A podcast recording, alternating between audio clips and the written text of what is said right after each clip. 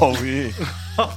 Je sais pas si vous l'avez, mais que vas-tu passer au Rayo X ce soir, euh, mon cher Étoile? Est-ce que c'est vraiment une chronique? Ça l'est pas vraiment. C'est plus un petit truc qui m'a surpris. Ouais. Je me baladais, j'étais là, j'étais tard le soir. euh, avant de me coucher à des heures particulières, parfois c'est 10h du matin, parfois c'est 6h. Et euh, qu'est-ce qui se passe à 10h du matin? On voit le soleil. Parce que ça fait du bien de voir le soleil. Le problème, c'est que si on va dans une petite ville en Italie, euh, cette ville, elle s'appelle Viganella. Mon accent est terrible, mais au moins vous avez compris le nom de la ville. Il y a 204 habitants. Le problème, c'est que ces 204 habitants, ils sont plongés dans le noir. Pour quelle raison? Il y a une montagne qui est devant le soleil, ce qui fait que bah, la journée, les habitants de cette petite ville ne peuvent pas voir le soleil. Donc en fait, quand tu vis toute la journée sans voir le soleil, c'est une catastrophe. Et le maire de la ville, totalement engagé, totalement passionné euh, par sa ville, parce que bon, je pense que quand tu as 200 habitants, tu les connais quasiment tous. Ouais. Et tu as un peu ce truc-là de se dire, bon, on a envie, euh, on a envie de vous trouver une solution. Et bah ce mec-là, en 1999, il s'est dit, d'accord, j'ai envie de me battre pour ma ville, j'ai envie que les gens puissent voir le soleil autre part que dans les yeux de leurs proches, je vais leur donner une situation, tu vois, je vais leur donner un truc. Alors qu'est-ce qu'il fait? Il appelle un boug. Ce boug, qui c'est Il s'appelle Giacomo Bonzani. Il l'appelle, il lui dit, écoute-moi bien. Giacomo. Giacomo, voilà, c'est ça. Ouais. Il l'a- Il l'appelle au téléphone, il fait Écoute-moi bien, Giacomo, euh, je te connais, je sais que tu es quelqu'un d'assez malin. Est-ce que tu peux me donner le soleil lorsque les journées sont dans le noir? Et qu'est-ce qu'il fait, Giacomo? Giacomo, il se dit Hmm, Qu'est-ce que je peux faire? Je comprends pas vraiment ce qui se passe. Le problème, c'est que le soleil, le soleil, il existe, mais j'arrive pas à le transporter. Donc, qu'est-ce qu'on fait? Comment on peut transporter de la lumière? Comment est-ce qu'on peut réfléchir de la lumière avec un miroir, tout simplement? Donc, il s'est dit Ok, je vais prendre une technique, je vais prendre une histoire, je vais prendre quelque chose qui existe depuis euh, des années et des années, qui s'appelle euh, ce qu'on appelle l'héliostat, euh, l'héliostat, qui est en fait tout simplement un miroir qu'on va déplacer de manière informatique. Et on le déplace et il va s'adapter aux rayons du soleil. Et du coup, il faut savoir que cette technique-là, elle a été mise en place pour un village de 200 habitants. Et c'est un dispositif qui est juste incroyable parce que tu dois le mettre à plus de 1000 mètres d'altitude c'est quelque chose qui fait plus de 50 mètres carrés. Donc, c'est-à-dire que bah, c'est un gigantesque miroir. Faut aménager la montagne, quoi. Il faut, il, faut, il faut aménager la montagne. Et en fait, c'est un projet qui a été extrêmement malin puisqu'il coûte vraiment peu cher. C'est-à-dire que c'est un projet pour faire tout ce déplacement et tout, c'est moins de 100 000 euros. Ah ouais.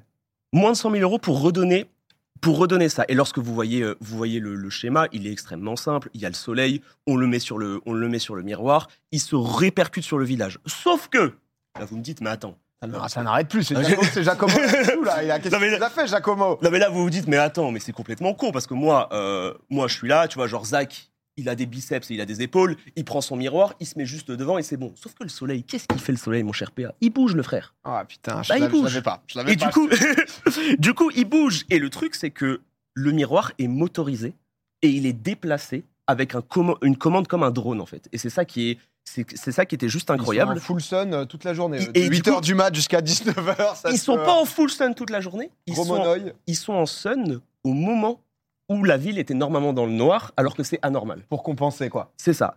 Et le truc qui est assez, euh, qui est assez marrant et qui est assez intéressant, c'est que cette petite ville qui est de, de moins de 200 habitants, elle a donné une idée aux villes qui sont par exemple en Norvège, qui par exemple sont plongées dans le noir six mois dans l'année. Ouais.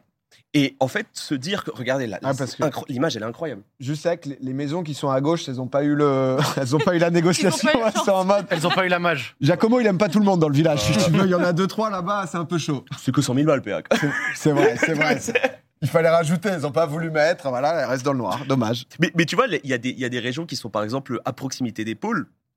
Et du coup, pendant six mois, eh ben, ils, peuvent, ils peuvent rien voir. Ils sont allés voir Giacomo et lui ont dit balance le plave, balance le bail. Et du coup, Giacomo, il a pu donner, il a pu euh, euh, donner cette technique à d'autres pays qui sont.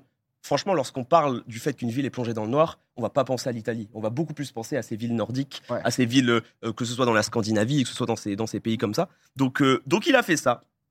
Et j'ai trouvé ça trop marrant comme anecdote parce que je me suis dit, dans un monde où souvent, lorsqu'on parle de petites euh, révolutions techniques, petites choses malines, on pense souvent à des grandes villes, on pense souvent à des gros trucs, et se dire que tout ça part juste d'une envie d'un maire avec 200 habitants de se dire, j'ai juste envie que mes habitants soient là et qu'ils restent dans ma ville, et ça part un projet qui a duré 6 ans pour faire ça et qui a donné des idées à plein d'autres choses, inspiré sur un concept qui date d'il y a plus de 300 ans, parce que du coup, bah, euh, ce qu'on a, a parlé, euh, ce qu'on a montré tout à l'heure, c'est un concept qui a été inventé, il me semble, de mémoire, je crois que c'est 1742. Donc c'est un principe comme ça, euh, ce qu'on appelle l'héliostat, c'est-à-dire le fait de se déplacer avec le soleil.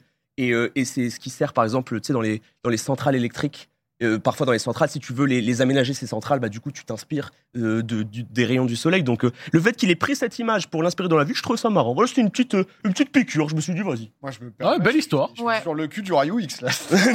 Euh, je trouvais ça marrant. C'est un- c'est 100% réussite. Non, mais c'est vrai que. Non, mais c'est que c'est- c'est quand même fou parce qu'en Scandinavie, etc. Alors, même les, peu- les peuples inuits, tu vis 6 mois, euh, six mois vraiment juste, tu vois, euh, tu vois zéro soleil. Ah ouais, quoi. non mais ça, ça, ça c'est pour de vrai. Moi, quand j'avais vécu en Estonie, euh, c'est pas le plus au nord, mais quand j'avais vécu en Estonie, c'était à nuit noire à 15h.